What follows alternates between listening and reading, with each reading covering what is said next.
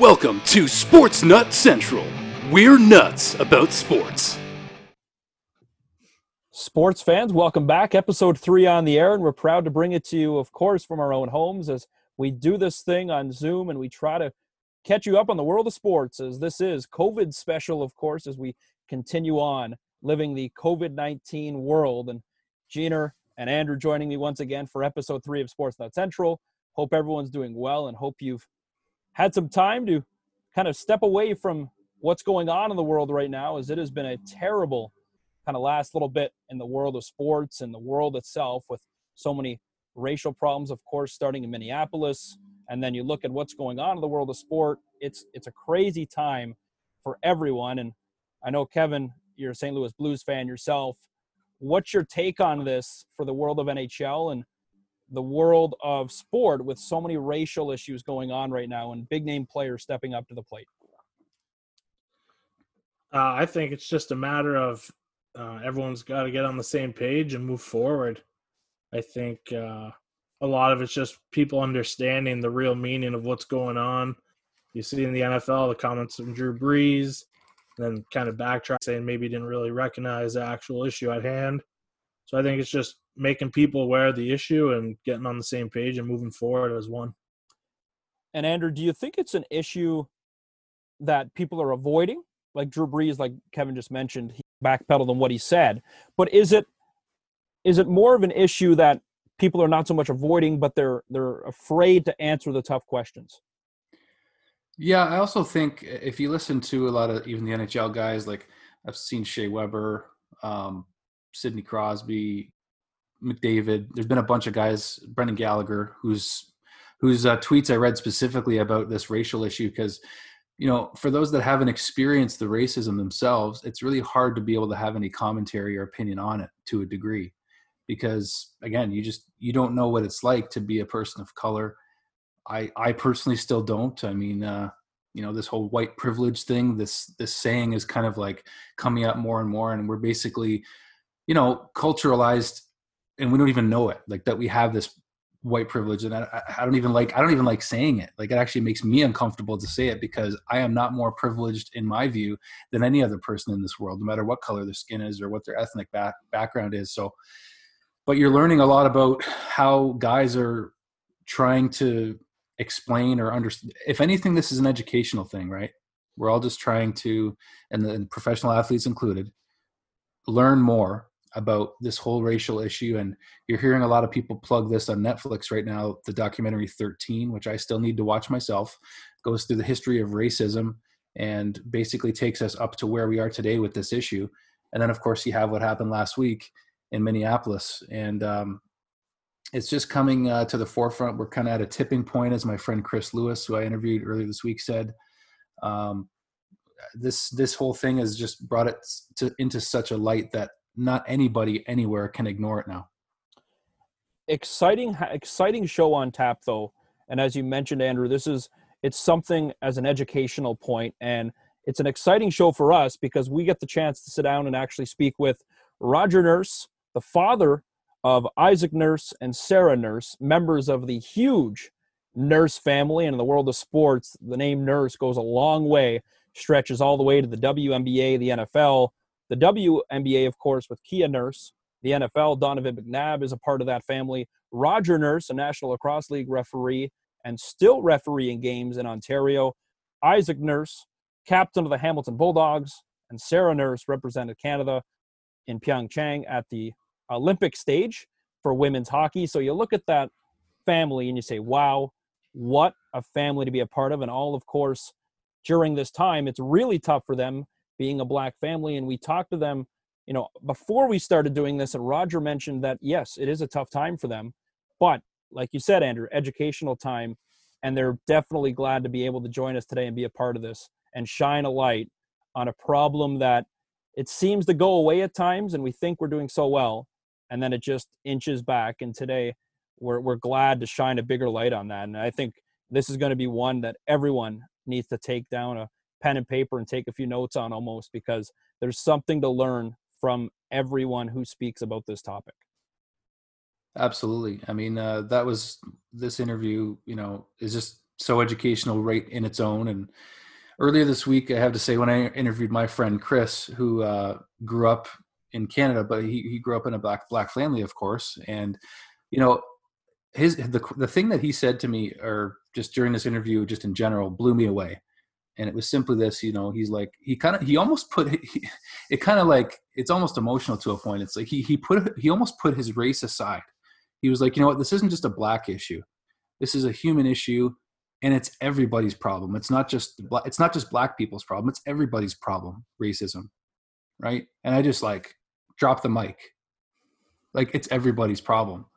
And when he said that to me, it just like it hit me right in the heart. I was just like, my goodness, this is my problem too. This is everybody's. And that just uh, spoke volumes. It, it just really did. And you know, Chris isn't a famous athlete per se, but he had a really strong upbringing in basketball and just became a good friend of mine over the last year and a half or so. Not even a long time, but but anyway, um, just what he said just it was just amazing. It took me back, and now I've kind of taken my own initiative to speak out against racism myself.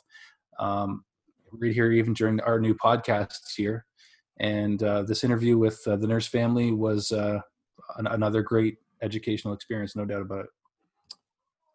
Also, flipping kind of the coin almost and doing a complete 360 the world of basketball coming out with big news that they will be heading to Orlando in the 22 team playoff format and how the teams will earn their way into the playoffs. Some teams already clinched, of course, the Toronto Raptors among those teams that have already earned a spot to play in the playoffs. Kevin, your thoughts on playing in Orlando in Disney, NBA playing in the land of Mickey Mouse? I mean, I think the biggest thing I took away from the announcement today was the fact that they included dates like right down to the draft and December 1st for the start of next season. When you look at the NHL announcement just over a week ago and you know they weren't they weren't ready to set dates. They weren't ready to commit to anything except this is what we're doing. They hadn't even had the playoff format nailed down yet until today and then you look at the NBA comes out and they've got the plan right through and that's what I take away most from it is how two leagues at that level can be, you know, one so committal to this is what we're doing, and the other one to kind of be passive and saying we're going to take this one step at a time and see what happens. But there's going to be a lot of challenges, I think, with the Disney thing, especially for players and families. I mean, if you go all the way, you're looking at three, four months without your family. I mean, what weird, what kind of weird place would you go and not bring your family than Disney. So I don't know. It'll be interesting. A lot of unanswered questions. And I mean, no one will know those questions and the answers to those questions until we play it out and we talk about this, let's say in December, once it's all played out. And hopefully, hopefully, key word there, folks, hopefully played out because nothing is set in stone until they get the green light from the government and health officials, of course. But Andrew, do, is this similar to the NHL? And this is obviously a trial and error period for the NBA. But does this format and what they're doing as a league make the league better going forward to 2021? I mean, you certainly hope so. Um, I mean, everyone's trying new things right now, right? I mean, this isn't this is a situation where every major sports league, every sports league, period, is having to find a way to adapt. So, I mean, the NBA uh, maybe uh, realized they were a bit behind the eight ball in terms of uh, a return to play format, so they put some more dates set in stone. I don't know. I kind of feel like that was like just a, a showing to the NHL, like, hey, you know, uh, we're here too, and we have a plan, and we even maybe have more of a solid plan. They have they have a location picked already. The NHL does not. So that's an interesting piece right there. And you know, the fact that it's at Disneyland is interesting because at the end, when everyone, when I'm thinking of Michael Jordan right now, when they won their championships, what do they say at the end? We're going to Disneyland. yeah, that's true. So point. I was like, man, that's just interesting that that's the place that they chose. But it's kind of at the epicenter of you know like the family entertainment world in a sense. Um, in terms of how it goes forward, I mean, I would like to think that this is going to be also a one-time thing with the NBA. It's very, very likely, if not certain, that, that it's going to be in terms of the 22-team format. But I mean, uh, they have some solid things in place for how to how to move forward with the league. And, and there's no question that fans of the NBA are starved as well. It's not just hockey fans, but uh, I, I, certainly think that they've uh, made some progress here, and hopefully, hopefully the Disney World thing works out. But it would be a shame not to have the NBA players not be able to bring their families. That's going to be a tough thing to consider. And now, before we flip back and go back into hockey and catch up with the Nurse family and get their thoughts and what's going on in the world today and hear some stories from them. I, I completely flip again, and now we go to the diamond. Sports Nut Central covers all sports, and we try to bring you up to date coverage of everything going on in the world of sports. And Jeaner, obviously a St. Louis Cardinals fan, big St. Louis sports addict right there, Kevin St. Jean. You'll never meet someone from probably Ontario who knows more about St. Louis sports and will, you know, shine the light on St. Louis Blues hockey, Cardinals, everything St. Louis. But anyways, MLB completely at a different tipping point right now. They're not really ready to make an announcement. They're at a huge kind of debate going on between the players and the owners and the teams. Your thoughts on where the MLB is and what happens with this summer if there's no baseball? Yeah, I mean, personally, the I'm at the point where I'm not expecting any baseball this year. The seesaw battle between owners and players, and it's just so far spread you know, we're not talking 10, 20 games. We're talking, you know, 64 game difference and so on. And at the end of the day, it's all about the money right now with the players, I find. Um, there's so many other questions, right? If the season doesn't happen, what happens with free agency? What happens with everything? So personally, I'm not expecting a season. I hope there is. I miss baseball, um, but we'll find out. Time will tell. Andrew, your thoughts on does this put the league season normal schedule of 162 into perspective when they're talking let's bring it down to basically almost a quarter of that and play 50 does it put into perspective how long baseball actually is oh sure it does i mean ask baseball players how many days off they have throughout the season and they could probably count it on two hands maybe like you know it's uh it's it's an extremely long season and it's unfortunate that in this era of not having a salary cap in Major League Baseball is really showing its true colors because it's exploiting where this issue is at in terms of return to play for the Major League Baseball because they're just too far apart on many areas and you can't say that the money isn't isn't one of the big driving factors. As we know it has been in other sports as well but right now not having a salary cap is really hurting their their uh, their return to play at this moment well personally, I don't see baseball like like Kevin. You keep saying I don't see baseball happening this year. Locally, the IBL, the Welland Jackfish, still slated to start first pitch no earlier than July 1st, and that hasn't changed. And talking with the owner Ryan Harrison, he's trying to stay up to date with everything he can and keep fans engaged.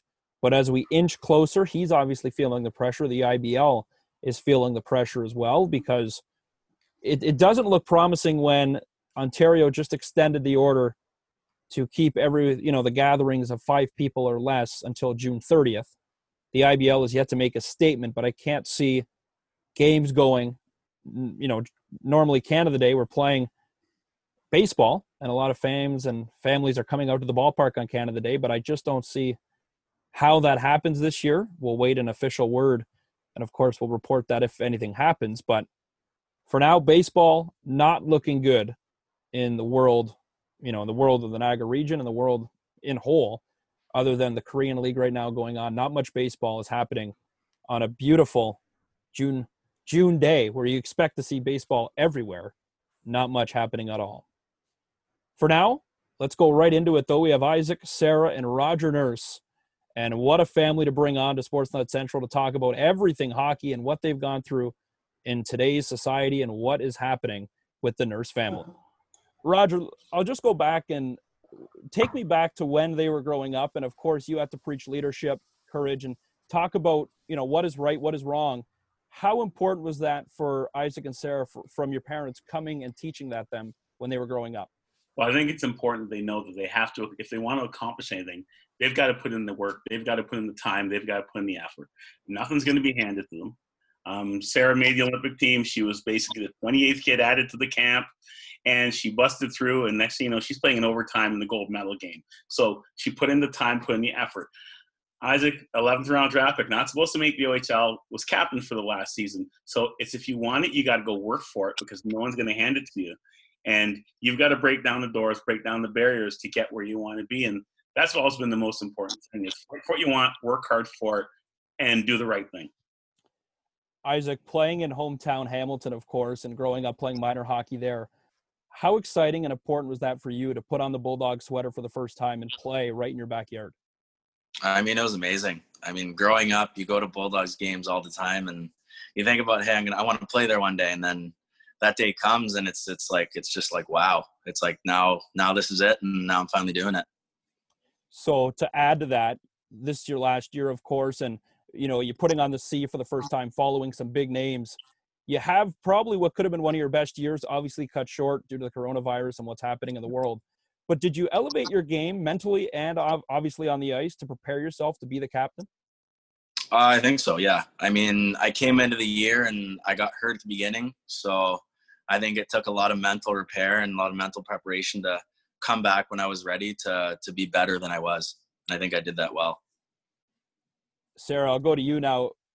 Obviously, a very sports oriented background family and of course roger and we could talk about this for hours with all the the important people in your family was it a rivalry growing up with isaac and you know all the other members of your family was it tough or was it kind of a fun filled relationship with everyone growing up in the nurse household no, I think it was a pretty great environment um, growing up. We were obviously all very close, uh, Isaac being my brother, and then my cousins were all very close in age. So we grew up together. And I think we competed more, you know, on on the street playing basketball in uh, at grandma's house than we did any any time like competitively. Um, we never went up against each other really in hockey and basketball, anything like that. I think we all just pushed pushed each other to be the best players that we could possibly be. Um, I mean, Isaac, when I was going through the under 18 program with Team Canada, like he was up running with me. Uh, he was doing my training and helping me being the best hockey player that I could possibly be. So I think we've all contributed to each other's success. So let me go. I'm going to fast forward here and jump to St. Louis when, of course, in back in January, you were going there for the three on three and to represent the women's hockey of the world and represent what women's hockey means to you at the NHL All Star Challenge and All Star Weekend. How was your time in St. Louis obviously coming what's happening in the women's world of hockey and what did St. Louis mean to the game of women's hockey and what is it going to bring going forward? Yeah, in St. Louis, it was a it was a pretty incredible experience, and I think it was pretty perfect for us. Um, in the last few years, they've had the women come out and demonstrate some drills and have them be a part of the weekend. But what's going on in women's hockey and us not having a league, they really gave us that platform that we needed, and we were able to showcase in our own event um, our skills and abilities, and it gained a ton of traction. The weekend was uh, again incredible. We had so much fun. We were treated like rock stars, and it was just really cool that at the beginning of the week when they introduced everybody, you know, they introduced the Western Conference, the Eastern Conference, and then they introduced us, and they were like, "These are your 2020 uh, NHL All Stars. Like these are the best players in the world, all on one surface." So it was an awesome event, and uh, we're very grateful for it. Now, I, I know Andrew and Kevin both have questions for you. I'm just going to ask one more right right off the hop here. And Sarah, w- like you said in St. Louis, they they introduced everyone and they made it a whole package so that the women obviously felt included and they tried to grow the women's sport. What do you feel is missing though so much for the women's side of things? You look at the LPGA, that league is formed solidly. You look at tennis and the women's side of it, they're there. The WNBA, of course, with Kia. What is missing from hockey to make it a professional league and take that next step to make it big?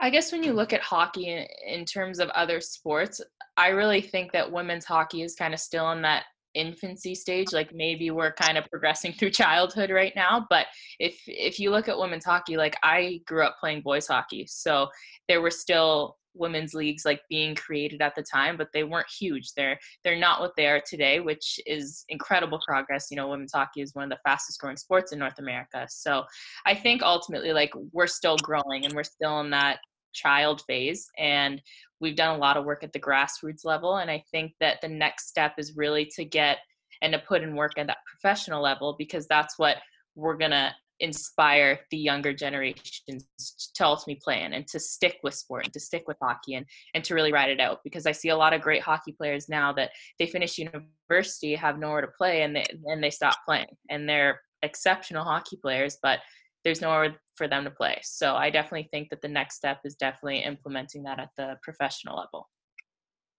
That's awesome.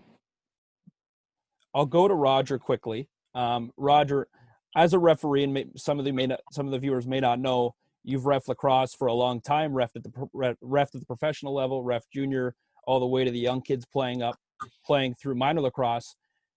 Was it was it kind of awkward, I guess, to watch games? And of course, you're a broadcaster as well, as you mentioned earlier. Was it awkward for you to watch games, watch your children's games, not as a ref but as a parent, to make that switch? Well, no, it's easy because you've got to learn to compartmentalize your life. It's like there are times I'm watching a game and oh yeah, I'll click in the referee mode once in a while, but you got to learn to be a fan, and that's kind of you know for me right now it's a great transition because you know when the kids were small, my sons were small, I coached them, you know, so I have actually refereed hockey, so I've had a lot of the I've done a lot in the areas of the game, so right now for me it's really great but over the course of time you just got to enjoy watching them enjoy what they're doing enjoy watching them grow. And right now you know there's really not much i can say. It's like these guys have told me over and over again i've never played a game in the olympics or a game in the ohl so i can't tell them anything anymore. So i could just sit there and just watch enjoy and be a fan. Now this question i guess for all three of you and isaac i'll start with you playing in the OHL with what's going on in the world right now, has hockey ever been like an escape for you to get away from what's going on in the world and you know the racism and you know the background of course? Was it was it easy for you going to the rink day in and day out? And has it has there ever really been tough times where you you didn't want to go to the rink because of a racial issue? I mean i feel like the rink is kind of escape for everyone. I mean everyone has stuff going on in their life that they can't control but i mean it affects them a lot. And i mean going to the rink, you're there with your brothers and your family. That you're you, those are your family now, and I think that's the biggest escape for some players, and it definitely helps. Sarah, I guess the same question to you because of you know you've you've played with the boys, you've played in so many different situations. Has there ever been really a tough time where you did not want to go to the rink for any reason? Yeah, I guess obviously playing with the boys, um, I was kind of in that minority category at that at that point and then obviously growing up as a black hockey player um, there definitely been microaggressions and different things that are thrown at you that, that you don't necessarily love um, but again like as isaac said like you go to the rink and your your team is there with you that's your support system that's your family. Um, one thing that i've been talking about a little bit recently is just in canada and in the hockey scene obviously it's it's a white dominated sport and when you have people of color you have indigenous uh, kids black kids who are playing hockey i think that if you are not good and if you're not excelling at hockey i don't want to say there's no place for you but you're very heavily questioned on why you're playing and why you're not why you're not doing anything else. And i think that's pretty sad because loving the game and being passionate about the game isn't good enough in a sense. And i think that's something that really needs to change uh, in canada. Who is someone that you looked up to sarah? Um, obviously on the women's side of it you know you look you see big names like hayley wickenheiser is doing something with the men's side trying to grow the sport for the ladies. Was there a lady you looked up to playing with the men and trying to figure out who could i aspire to be I didn't really have anybody to look up to. Um, I remember doing like a project on Hayley Wickenheiser um, growing up, but I, I, never really saw her play. So she wasn't a person that I could say that I aspire to be like. Um, I mean, I looked up to players like Mats Sundin and Jerome Iginla in the NHL because I didn't have women on TV. I, I didn't see them. I saw them one game every four years. So that's that's definitely an unfortunate thing about my kind of upbringing, but that's definitely something we're trying to change. If I can just throw a question in for Sarah, um, Andrew here again, by the way. But uh, I, I, saw an interview with you, with yourself and Ron MacLean and, and Akil Thomas as well. And what the thought that came to my mind during that last question there was, do you guys, do you, do yourself and maybe Akil see yourselves maybe as like trailblazers, you know, for people of color or how do you see yourself in terms of uh, being an inspiration to people coming up uh, under you? I guess obviously on an everyday basis, I don't think of myself as a trailblazer. You know, maybe looking back and, and seeing what I'm doing and what I'm saying, maybe I'll look back and say, hey, maybe I paved some paths for some for some kids coming up. But I definitely just want to be somebody that people can look to and say, you know, she's doing this. She's she's unafraid of doing this. She's she's courageous. She's brave. Um, she's putting women's hockey out there. she's putting hockey out there to, to people of color. And so I definitely want to be somebody that people look to. Um, yeah. And just follow up with that too. I, I watched your interview also with Tim and Sid. Uh, it was about a year ago, and what a, what a difference a year can make. At that time, you had said that women weren't treated as athletes. Has that narrative changed uh, in the last year with the All Star Game? And so, uh, has there been more progress made for you guys trying to get you know that labor dispute, if you will, settled, and, and among many other things? I think we've created a lot of momentum. Um, when I did that interview with Tim and Sid, obviously we had nothing and we had nothing to lose and everything to gain. And I think that at that point, in our treatment in the leagues that we played in, um, we weren't treated as professional athletes, and it was sad. And I think in the last year, we've definitely made a bunch of progress. Um, there's a lot of momentum with with not only women's hockey but women's sports in general at the professional level, which is what we need. Um, there's so many girls who are in sports, and it's stressed all the time the importance of females being in sport. Um, it's there are studies that say that having females in sport is a lot more beneficial for them than compared to their male counterparts. Um, females need sport, they need that support, they need that family. And so having that professional space for female sports is going to be huge. You don't have to give any names, but are there any players that you've spoken to in the NHL? You know, your cousin obviously could be one of them, but is there is there anybody that you can think of that you've had a conversation with about you know just having more support come from say the NHLPA, the the, the players that represent represent the league for mm-hmm. to speak on your behalf, if you will. Yeah, we've had a ton of support from the NHLPA. They've actually been pretty incredible um, with our Players Association as well. Uh, we have pretty good contacts with their female advisory clinic or committee, excuse me. And ultimately, the NHL players know what we go through. They know what we sacrifice. They know how hard we work um, to be professional athletes. So they want to see us succeed. And I think they just don't exactly know how to help um, at the moment. So I know when guys talk about women's hockey, like they they realize that that's huge for us, and if they can throw us in there during an interview, like that's going to create some buzz. And so we've definitely had a lot of people reach out and support, and uh, it's it's been pretty cool. So we're definitely excited about the future is there some sort of form formality that needs to take place in terms of you know whether it's like statements in the media going forward that you hope to see to know tangibly that the nhlpa or, or even the nhl has your back mm-hmm. yeah i think that this last year with the pwhpa and us traveling around to different cities on our dream gap tour um, was awesome we had a lot of outreach from the nhl member clubs and going forward into the 2020 season before COVID hit, we had a lot of outreach um, again from different clubs. We had a lot of dates lined up and things um, kind of in the works, but ultimately that's kind of going to take the back seat because we don't know what next year is going to look like. And so we've already had a ton of support from the individual member clubs um, and the PA. So again, we're just looking forward to the future. Isaac, I got a question for you. Um, yeah. Back when you went with the Blackhawks and you went to their um, development training camp, did that elevate your game? And what did you take away from that camp and bring back to Hamilton to really improve your game at the OHL level? I mean, when I went there, I was I had been hurt, so I didn't get a chance to really play in the games. But the experience in general was truly outstanding. I mean, the guys that were playing, you can see how good they were, and I mean, it sucked that I couldn't play and be on the ice, ice out, out with them. But I mean, the experience and everything I took back with me, it helped me elevate myself. So with COVID coming in now and shortening your, your last year with the Bulldogs, what what's in store for you going forward in your hockey career?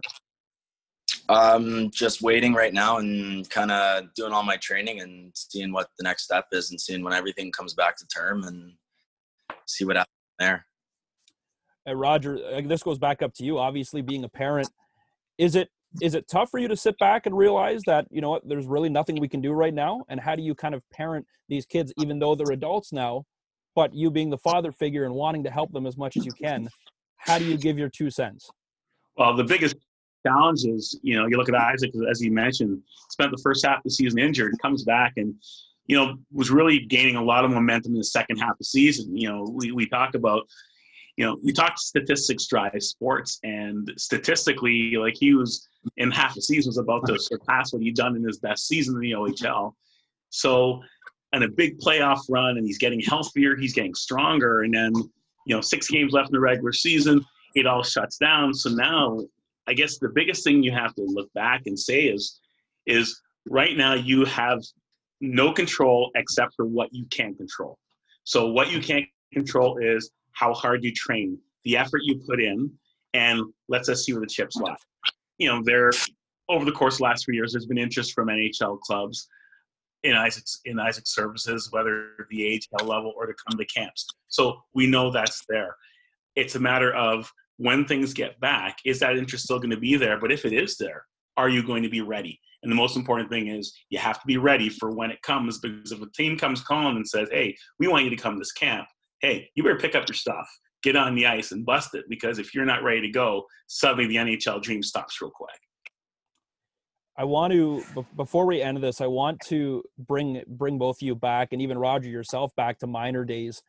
And Isaac, I'll start with you. Go back to when you were playing minor hockey. What memories do you miss the most, and what do you cherish playing now in the OHL, looking back your minor days? What really, you know, touches home with you playing minor hockey? I think minor hockey just everyone you're with, you're just having fun. I mean, it's it's before before the time where now it's like now it's a job. Back then, all you're doing is just having fun. You're out there having fun with all your friends, your family, and just enjoying it. But I think the OHL, my greatest experience is definitely the year we won. I mean, that was the most exciting and, and fun time lifting that cup above my head and saying I'm a champion in my home city.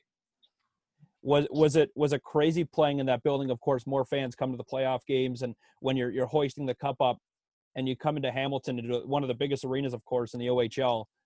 Was the atmosphere like tremendously different than the regular season playing in the playoffs there? Yeah, I mean, every series we gain so many more fans coming out to games and I remember the last, the final series coming out in that first home game. I mean, the stadium, the building was full, and I hadn't seen it that full in years. So it was, uh, it was amazing to walk out of that tunnel into a screaming crowd. And now, Sarah, when you you obviously grew up playing with the boys, playing minor hockey, hockey in Hamilton has been huge, and there's so many big names to go through that town, Steel Town, Hamilton. What what what's a fondest memory of you playing minor hockey in Hamilton? Yeah, I mean, I started off in like the Hamilton Hub League, and I don't even know if that still exists today. I'm not sure, but uh, it was a fun like inner city league, and there were rivalries within the league. And I mean, play. I grew up playing with the same guys kind of year to year and we had pretty good relationships you know they would go to battle for me i'd try to score as many goals i could for them um, and then going to girls hockey was a pretty special experience because I, I got to experience it with my peers, with people who were like me. And as I said, it was just fun. Like that was back when hockey, like you didn't take it too seriously. You just went to drink and have fun. And I think at, on an Olympic stage, on a national team level stage, um, in university, even like you have to remind yourself that the reason that you started playing hockey and the reason that you fell in love with hockey was because it was fun. And so I think it's sometimes you have to think back to those minor hockey days and remember your dad giving you the business in the car on the way home, just uh, thinking about how far you've come. So, Roger, I'll give you the last word, I guess. And as Sarah just mentioned it, I'm sure there's been car rides home that have been a little dicey or up and down at times. But what what what what brings back the the best memory for you watching your kids grow up playing minor hockey? Well, I mean, I was one of those corner dads. So, you know, in every rink, I had my spot. You know, the other parents who were there knew knew who I was because I had my spot, and it's just it's just those days of just coming in and just watching them play and just you know watch them have fun. I tried not to be one who made a lot of noise in the rink. It was you know if they did something that frustrated me, I knew I knew they couldn't hear me. I I could yell and scream. I would just look like an idiot. So truthfully, I just tried to sit in the corner and grit my teeth But I didn't like what I saw, but just watch them have fun and.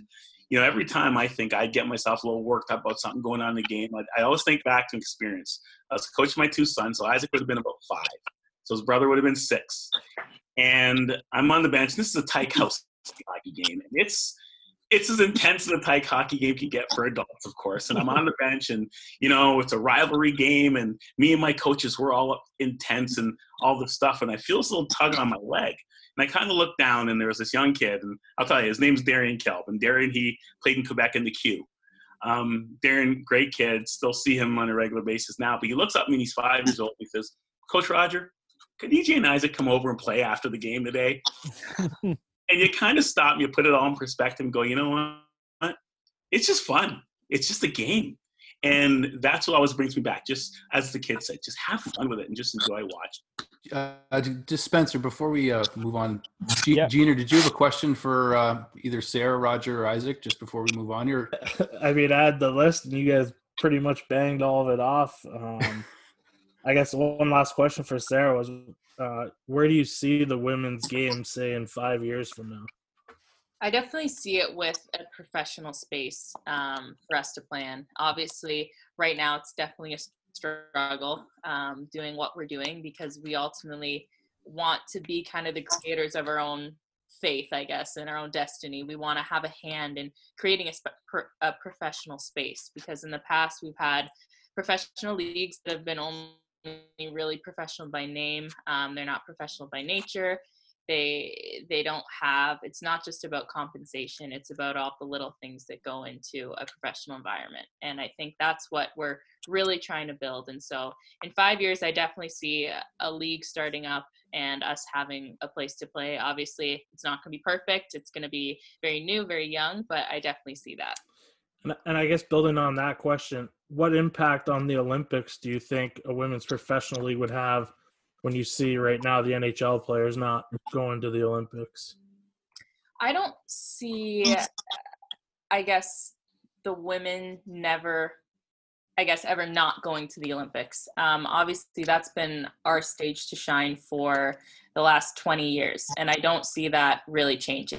Um, people love the, you know, the Canada-U.S. rivalry, and I really don't see that changing. Uh, it's unfortunate that the NHL players don't go to the Olympics. I think personally, because you know they're the best players in the world, and I think that they should have the opportunity to represent their country.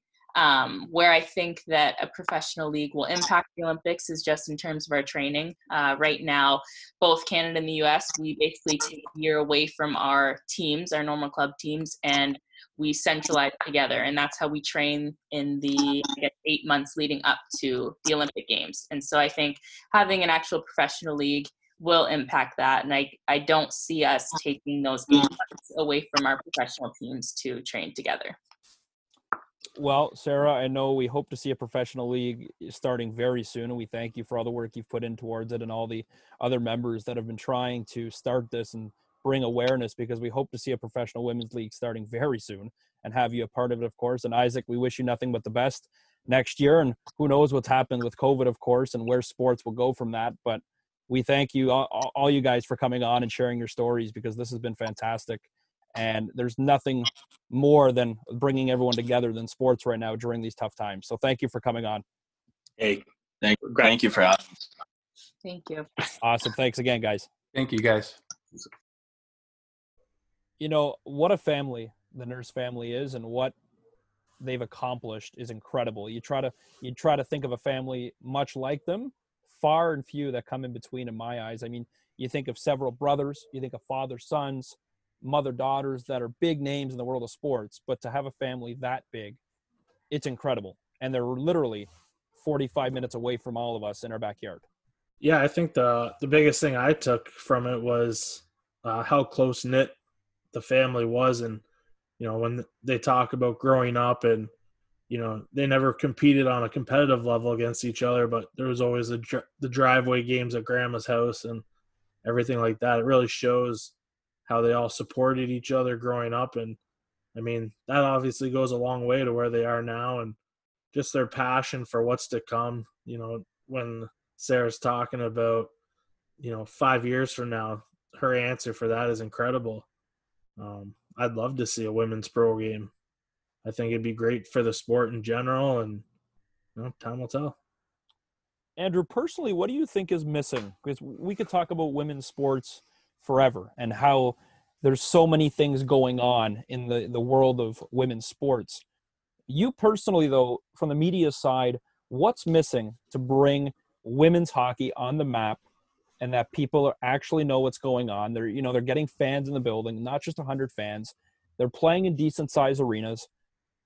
What's missing from women's hockey? You know, it's interesting. I I, uh, I, I I should have asked Sarah, but I was curious, even just doing my research on the Nurse family, and specifically Sarah. I'm wondering if the physicality part of the game in women's hockey. I wonder if that not being such a focal point is what fans would see as missing because again I, I don't know what that looks like in terms of i don't know if they would bring uh, hitting body checking into women's hockey or consider it because uh, you know i don't know i mean i'm wondering why that isn't the case right now why women can't play contact hockey. I mean it sounds like a, a funny thing to say but at the same time i'm like you know why why is that? And would they be open to it? You know i don't know about fighting because i mean they always you know they, they all wear full cages from what i've seen for the most part. And i don't think fighting would be something that people would want maybe or need even in men's hockey. It's kind of slowly fading away still.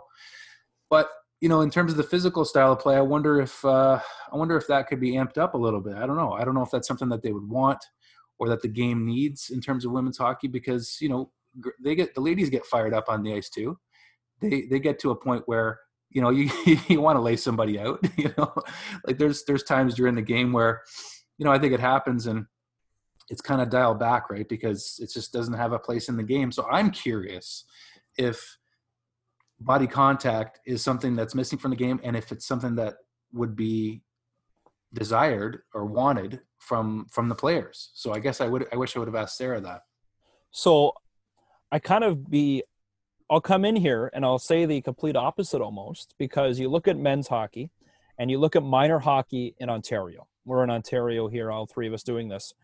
And minor hockey is taking steps, putting in all these plans to remove hitting and remove body contact all the way up now. House League in Ontario, there's no contact. You play AAA hockey, there's no contact until Bantam hockey, which is your 12 and 13 year old kids. When I played growing up, and I'm 25 now, we started hitting all the way back in Atom, and I think I was only six or seven years old. So in about 10 years, they've changed contact out of hockey and they've taken it out and they've reduced the number of games with contact, and you don't start hitting now until you're 12 or 13 years old, depending on the level of play. I completely agree with what you're saying. Is that why a lot of people aren't coming in? And Gina, you may know you know, as a fan watching, and we talked about the three on three All Star weekend. Do you feel the NHL used the women in any way as you know, like a, a PR move for the the league itself to grow more attention to the All Star weekend, or was this genuine? Was this real?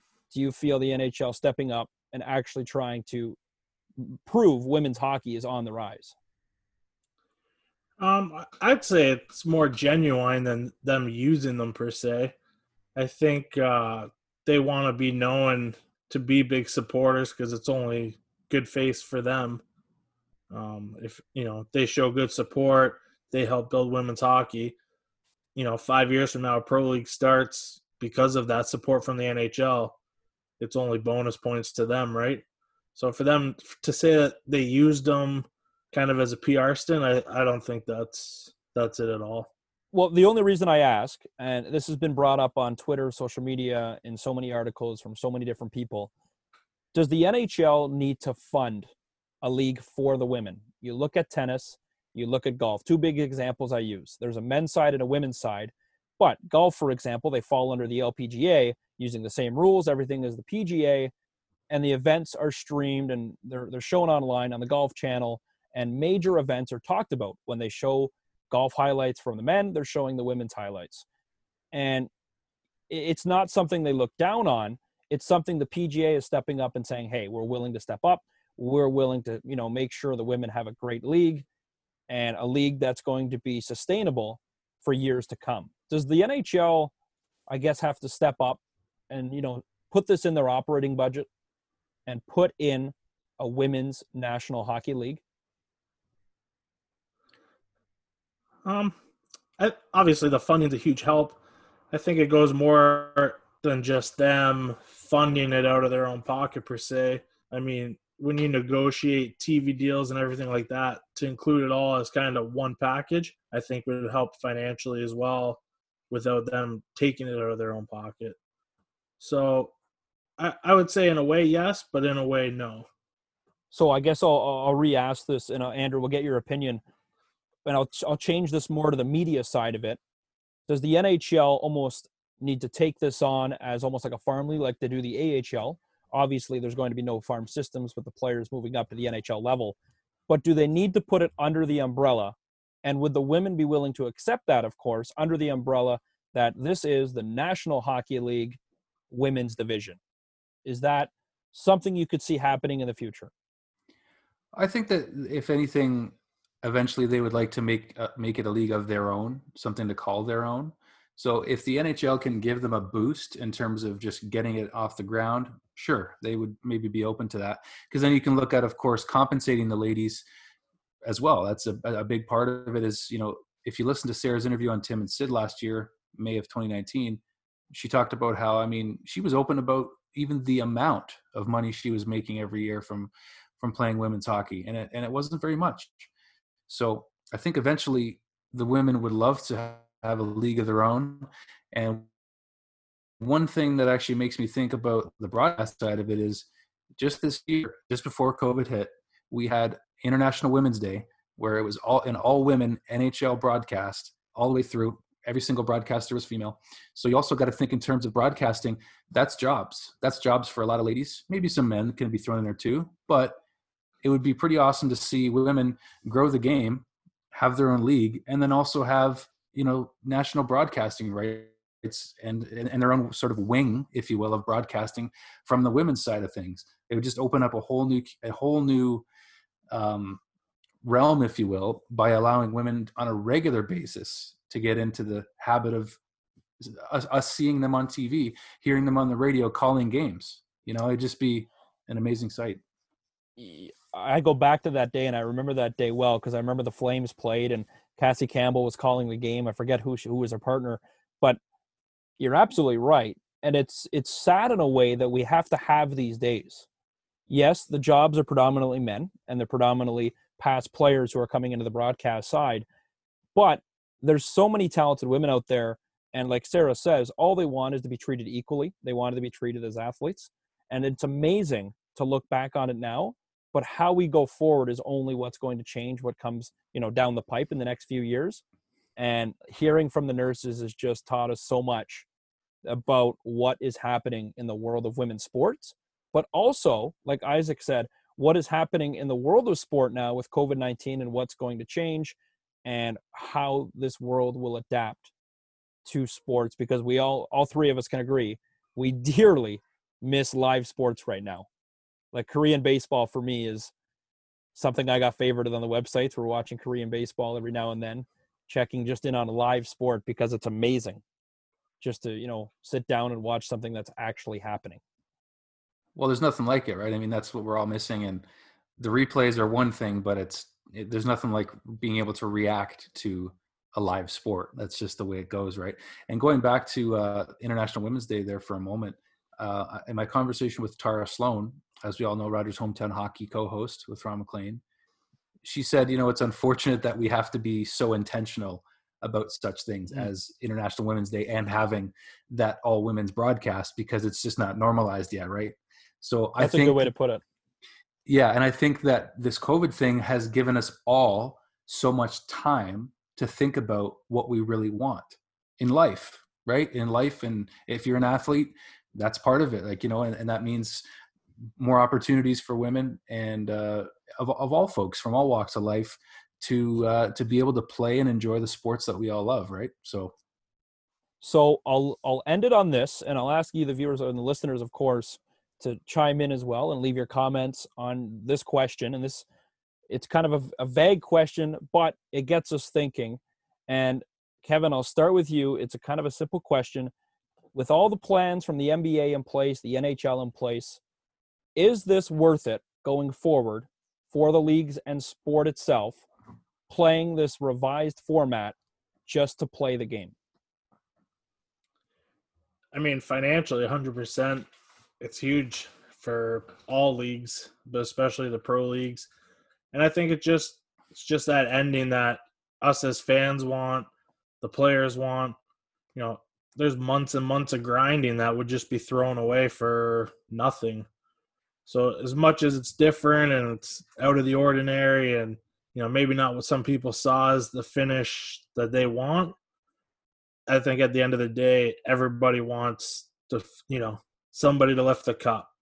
Everyone wants somebody to win the NBA championship and then just move forward knowing that season wasn't for nothing. I mean, you hear Rod Brind'Amour speak about why they voted no for the playoff format because he thought that it kind of meant the season wasn't really worth as much as it should be.